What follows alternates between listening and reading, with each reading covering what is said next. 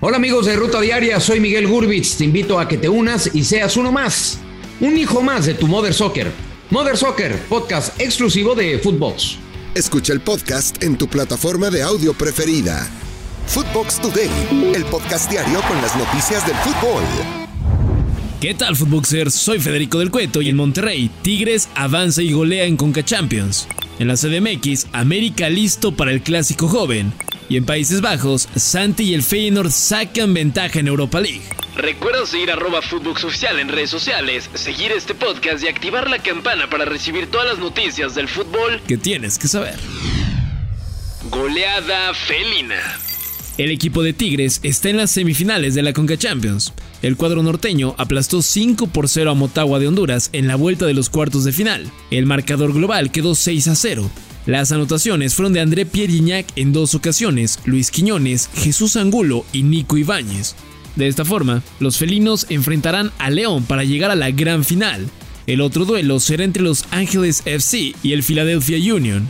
Escuchemos lo que dijo Robert Dante Siboldi tras esta goleada. Cierto es que el equipo está eh, con esa rebeldía, con ese deseo de salir adelante, sabedores que, que, son un buen equipo, son un gran equipo, pero que hay que demostrar en la cancha y en, el día a día, en los entrenamientos.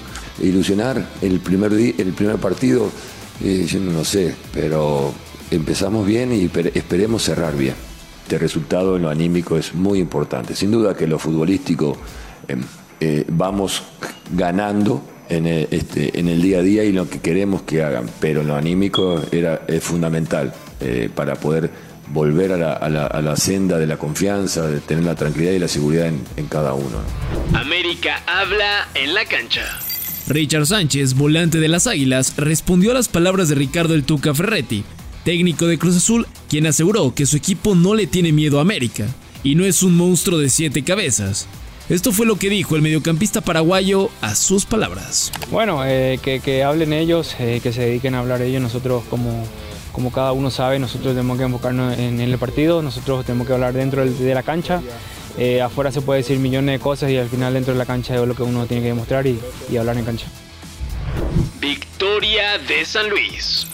El equipo de Atlético San Luis mantiene sus aspiraciones de una posible clasificación a la fiesta grande del fútbol mexicano al derrotar 2 por 0 a los Bravos de Juárez en el arranque de la jornada 15 del Clausura 2023. Los goles de la victoria potosina fueron de Unai Bilbao y Víctor Ferreira. De esta forma llegan a 18 puntos en el torneo y se colocan en la posición número 9 de la tabla.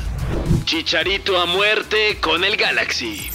Luego del mal inicio que ha tenido el cuadro angelino en la MLS, al todavía no ganar en los primeros seis partidos de la campaña, el delantero mexicano Javier Chicharito Hernández habló respecto a las críticas que ha recibido el plantel por esta racha negativa. Esto dijo Hernández. Los fans, yo los voy a respetar, yo los amo, juego para ellos, jugamos para ellos pero quien esté aquí, si el estadio está solo o no está solo, yo voy a seguir partiéndome la madre por esta institución, yo voy a seguirlo dando todo por este escudo y creo que también mis compañeros y yo tenemos esa idea que obviamente nos va a ayudar muchísimo tener las gradas llenas de color blanco, pero que si también los, los aficionados son libres y son maduros de decidir que si no quieren asistir, nosotros vamos a tratar de brindarles lo mejor de lo mejor. Dardo de Buce al Tri. Víctor Manuel Bucetich, técnico de Rayados, afirmó que tuvo que negociar con la Federación Mexicana de Fútbol para que no le quitaran a cinco jugadores y que solo fueran dos los convocados para la selección mexicana de cara al amistoso ante Estados Unidos. Además, consideró el partido de poca importancia. Escuchemos al Rey Midas. Pero sí creo que debe de, hacerse una planeación o eh, la federación debería de evaluar que estos partidos donde están afectados con jugadores se reprogramen en, algún otro calendario, pero los calendarios están tan compactos que no se puede mover a ningún, a ningún espacio. Entonces, ahí es, es algo que tiene que dialogar la, la gente de la federación. Misión liguilla para Pumas. Julio González, portero de los Pumas, dio a conocer la meta que tiene el conjunto felino tras la llegada de Antonio el Turco Mohamed al banquillo universitario. Escuchemos a Julio.